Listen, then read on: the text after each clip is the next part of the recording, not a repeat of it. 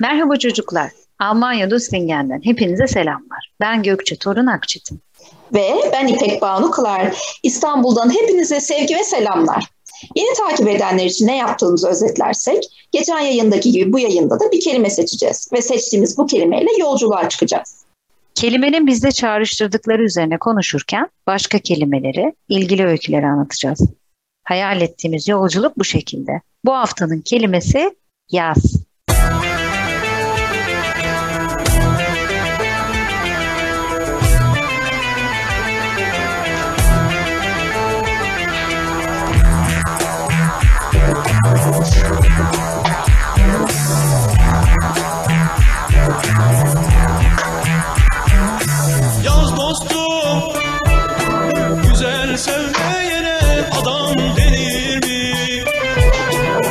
Yaz dostum, dur dur dur, güzel sevmeyene adam denir mi? Diririm. Yaz dostum, Değiştir o zaman. sen de yaz yaz yaz bir kenara yaz bütün sözlerimi. Değiştir. Yaz bitmeden gel. Yaprakların solmadan, narlar olmadan gel. Oo, bravo. Bravo. Tebrikler, tebrikler. Hemen değiştirdin. Üstelik iki anlamıyla da kullandın. Bildiğiniz gibi yaz kelimesi Y, A, Z harflerinden oluşan tek heceli ve eş sesli bir kelimedir. Türkçe'de birden çok anlamı olan kelimelere eş sesli kelimeler denir. Evet, yaz kelimesinin bir anlamı dört mevsimden biri olan yaz mevsimini temsil ediyor. Diğer anlamı ise yazı yazmak fiilinin kökü. Barış Manço'nun Yaz Dostum ve Ajda Pekkan'ın Yaz Yaz Yaz Bir Kenara Yaz şarkısında yazmak fiilini kastettim. Sezen Aksu'nun şarkısında ise yaz bitmeden gel derken yaz mevsimini kastetmiş oldum. Yaz mevsimi şu anda içinde bulunduğumuz mevsim. 21 Haziran'da başlıyor ve 23 Eylül'e kadar devam ediyor. Ancak bu tarih aralığı dünyanın kuzey tarafında bulunan yani kuzey yarımkürede bulunan ülkeler için geçerli tabii ki. Yani bizim için.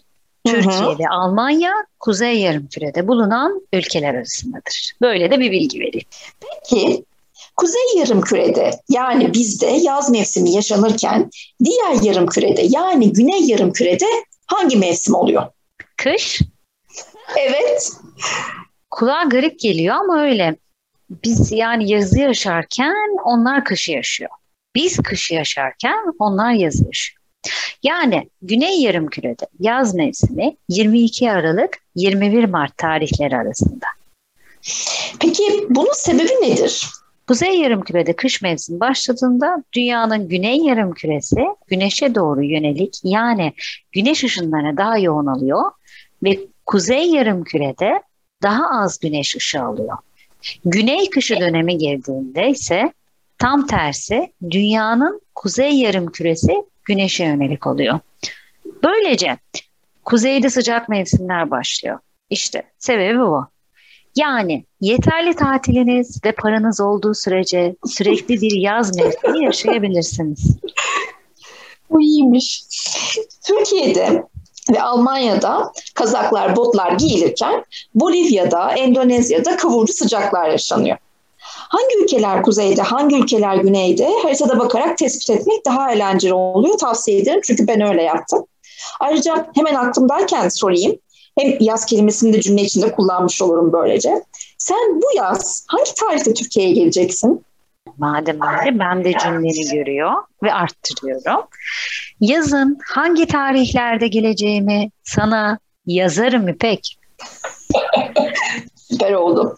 Eski Türkçe'de yaz kelimesine sayf deniyormuş. Deniz kenarındaki yazlık yerlere verilen sayfiye yeri terimi de buradan geliyor. Yaz, yazlık, sayf, sayfiye. Teknik olarak çok bilgi verdik de yaz mevsiminin güzelliğinden hiç bahsetmedik. Aslında tüm mevsimler güzel ama yazın giydiğimiz kıyafetlerden, yediğimiz yiyeceklere ve arkadaş ilişkilerimize kadar birçok alan daha eğlenceli bir hale geliyor ve daha rahat hareket ediyoruz yazın. E, sanki yazın her şey daha kolay gibi. Mesela hızla duş alıp saçını bile kurutmadan dışarı çıkabilirsin.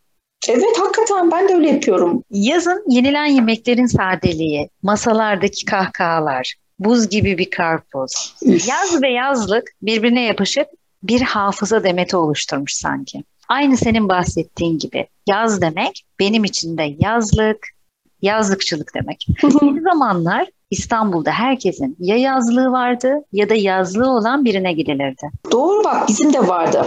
Hatta çevremdeki hemen hemen tüm arkadaşlarımın yazlığı vardı. O yüzden sadece yazın görüşülen yazlık arkadaşlarım vardı benim. Bilmiyorum senin de var mıydı? Neden kışında görüşmezsin bilinmez zaten. Hatta yazlık arkadaşların tesadüfen yolda karşılaşsan çok ünlü birisini görmüş gibi şaşırırsın falan. Öyle bir tepki verirsin. evet o durum bende de olurdu. O kadar yakın arkadaş olduğum birini kışın tam olarak nerede oturduğunu bile bilmiyorsun bazen.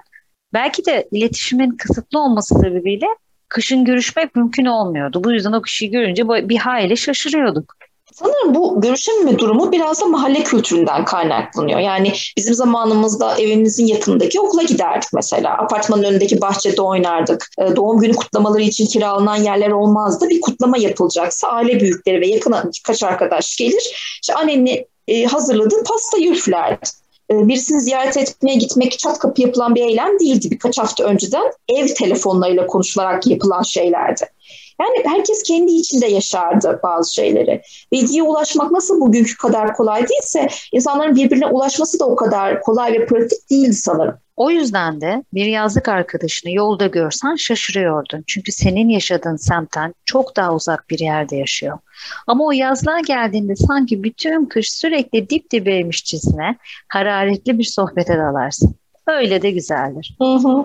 E, yazın yapmayı en çok sevdiğim şey e, deniz kenarında bir şeyler yiyip içmek. Böyle denizden çıkmışsın, karnın acıkmış, o sırada mısırcı geçiyor ya da simit ya da ne bileyim gazozcu. Hepsinden istiyorsun.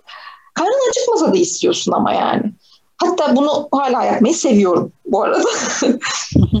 evde ya da başka bir yerde aynı tadı bulamıyorsun. Belki de tüm negatif yüklerin denize karışmasından dolayı dilimizin tat algısı değişiyordu. Mesela uçaklarda basınçtan kaynaklı olarak daha az tuz tadı hissediliyormuş. Bu sebeple uçak yemekleri tuzlu yapılıyormuş. Deniz sonrası dilimizde belki buna benzer bir algı değişimi oluyordur. Çok güzel bir bilgi bu arada bu. Çok şaşırdım. Olabilir dediğin gibi. Peki en sevdiğin yaz yemeği ne? Açık ara semizotu diyebilirim. Ben de çok severim böyle sarımsaklı taze taze böyle sarımsaklı yoğurtla. Mis ekşi ekşi. Ekşi ekşi. Ee, bol domatesli taze fasulye. Hı Bir de yazın olmazsa olması kızartmalar. Yoğurtlu. Evet, yoğurtlu kızartmalar. Olsun. Evet evet çok güzel süper. Peki en sevdiğin meyve hangisi? Karpuz başta olmak üzere hepsini diyebilirim. Hatta yemek yerine sadece meyve yiyerek günümü geçirebilirim yazın. Evet ben de bak karpuz peynir benim için de gerçekten en çok sevdiğim yemeklerden birisi, öğünlerden birisi. Peki ben küçükken hatırlıyorum bu arada domatesi tuzlayarak yerdik. Siz de öyle yapar mıydınız bilmiyorum. Evet evet elma gibi sanki. Hı hı. Salatalığı da kütür kütür böyle anneannem bu tip şeylere soğukluk derdi e, bunları kestiği zaman mis gibi de böyle kokusu etrafa Evet yerinde. ya evet kesinlikle. Şimdi öyle bir domates var mı bilmiyorum ya da öyle bir salatalık. Bir de yazlığa gitmeden önce okulların kapanmasına böyle az kalmış Haziran başı gibi bahçede dut ağacı vardı bizim bahçede. Kara dut ağacı. Okuldan döndüğümde böyle üzerimde formam o dut ağacından siyah siyah tutlar toplardım. Her tarafım simsiyah olurdu. Üstüm başım annem çok kızardı. Bir de çıkmaz onlar insan. Evet evet ya. Bizim de yazlıkta vardı. E, o yüzden böyle daha okullar dediğin gibi aynen kapanmadan eve bir iki hafta önce biz yazlığı açmaya gittiğimizde olutlar olmuş olurdu. Hatta böyle bir e, örtü sererdik altına. Onları Silkelersin çok... onun üstüne. Evet. evet. Ellerin boyanır, günlerce çıkmaz.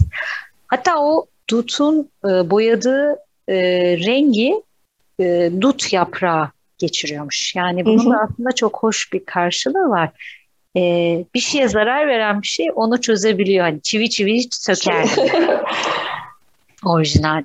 O kadar çok yaz mevsiminden bahsettik ki yazmak fiilinin kökü olan yazdan hiç konuşmadık diye düşünüyorum. Ayrıca yine midemizin yolunu tuttuk gibi.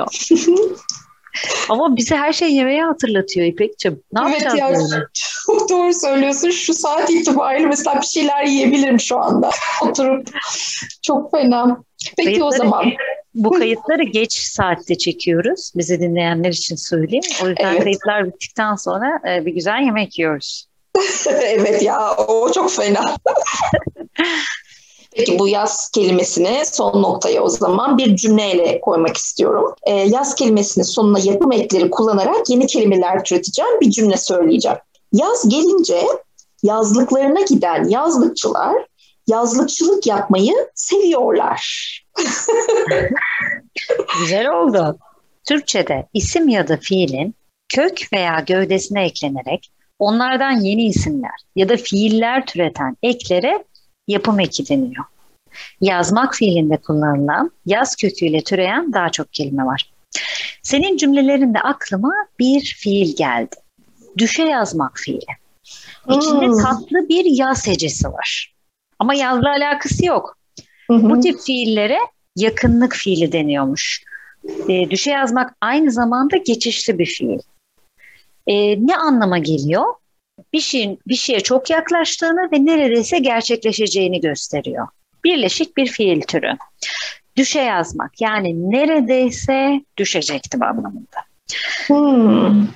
Geçişli fiiller dedim ya e, yakınlık Hı hı. fiili olmasa da buna benzer böyle geçişli fiiller var. Mesela söylene gelmek, gide Hmm. durmak. Hmm, gide durmak ve söylene gelmek birazcık daha duyduğum iki kelime. Hı hı. Gerçi düşe yazmak da duydum galiba ama çok kullanmıyoruz evet bunları. E, ne garip değil mi yani? Hem gidiyorsun hem duruyorsun ama bu fiil gitmeyi durdurma, devam et diyor bize. İşte bu da Türkçenin güzelliği. Sonuna gelmeden tam anlam ortaya çık. Farklılıkların yeni bir gerçeklik oluşturması gibi. Yabancı bir arkadaşım Türkçeyi sevmesinin sebebine fiilin sonda olması olduğunu söylemişti. Neden dedim? Çünkü ne anlatmak istediğini anlamak için sonuna kadar dinlemen, acele etmemen gerekiyormuş. O yüzden Türkçeyi çok seviyormuş. Ay ne İyi kadar sonra ya. güzel. Yani aslında bizim hiçbir zaman yapmayı beceremediğimiz bir şeyi Evet, yapıyor. Türk olarak bilmediğimiz şey. Yazım kelimesini duymuş muydun? Arapçadan dilimize geçmiş. Aslında edebiyat anlamında kullanılıyor. Şimdi yaz ve yazım yani edebiyat kelim- kelimelerini birleştirirsek bize önerebileceğim şeyler var mı? Ne okuyalım yazla ve yazımla ilgili? Hmm, bu zor bir soru oldu ama hmm, ben kendi e, yaptığım işten ve onların metinlerinden örnek vermem gerekirse mesela içinde yaz kelimesi geçen ilk aklıma gelen oyun Shakespeare'in Bir Yaz Gecesi Rüyası. Belki okuyanlar tekrardan okuyabilirler, okumayanlar ellerini alıp başlayabilirler. Ayrıca bu Bir Yaz Gecesi Rüyası kitabının yani oyununun e, Can Yücel çevirisi, Türkçe'ye çeviren kişi Can Yücel, o bunu bahar noktası olarak çevirmiş. O biraz daha lezizdir Türkçe anlamında. Onu da okumalarını tavsiye ederim. Ama tabii ki ilk önce orijinal metni okusunlar, sonra bahar noktasını okusunlar ki o aradaki farkı görebilsinler. Harika. Yaz bitmeden gönlümüze iyi gelen her şeyi içimizde biriktirelim. Okuyalım, gülelim, eğlenelim. Ay ne güzel söyledin Gökçe. Biriktirelim, okuyalım, gülelim, eğlenelim. Bir de önümüzdeki yayın kelimesini söyleyelim. Gündemden ilham aldım. Tıp kelimesini seçtim. Harika. O zaman bir sonraki sefere görüşmek üzere. Ben İpek. Ben Gökçe. Hoşçakalın. Hoşçakalın.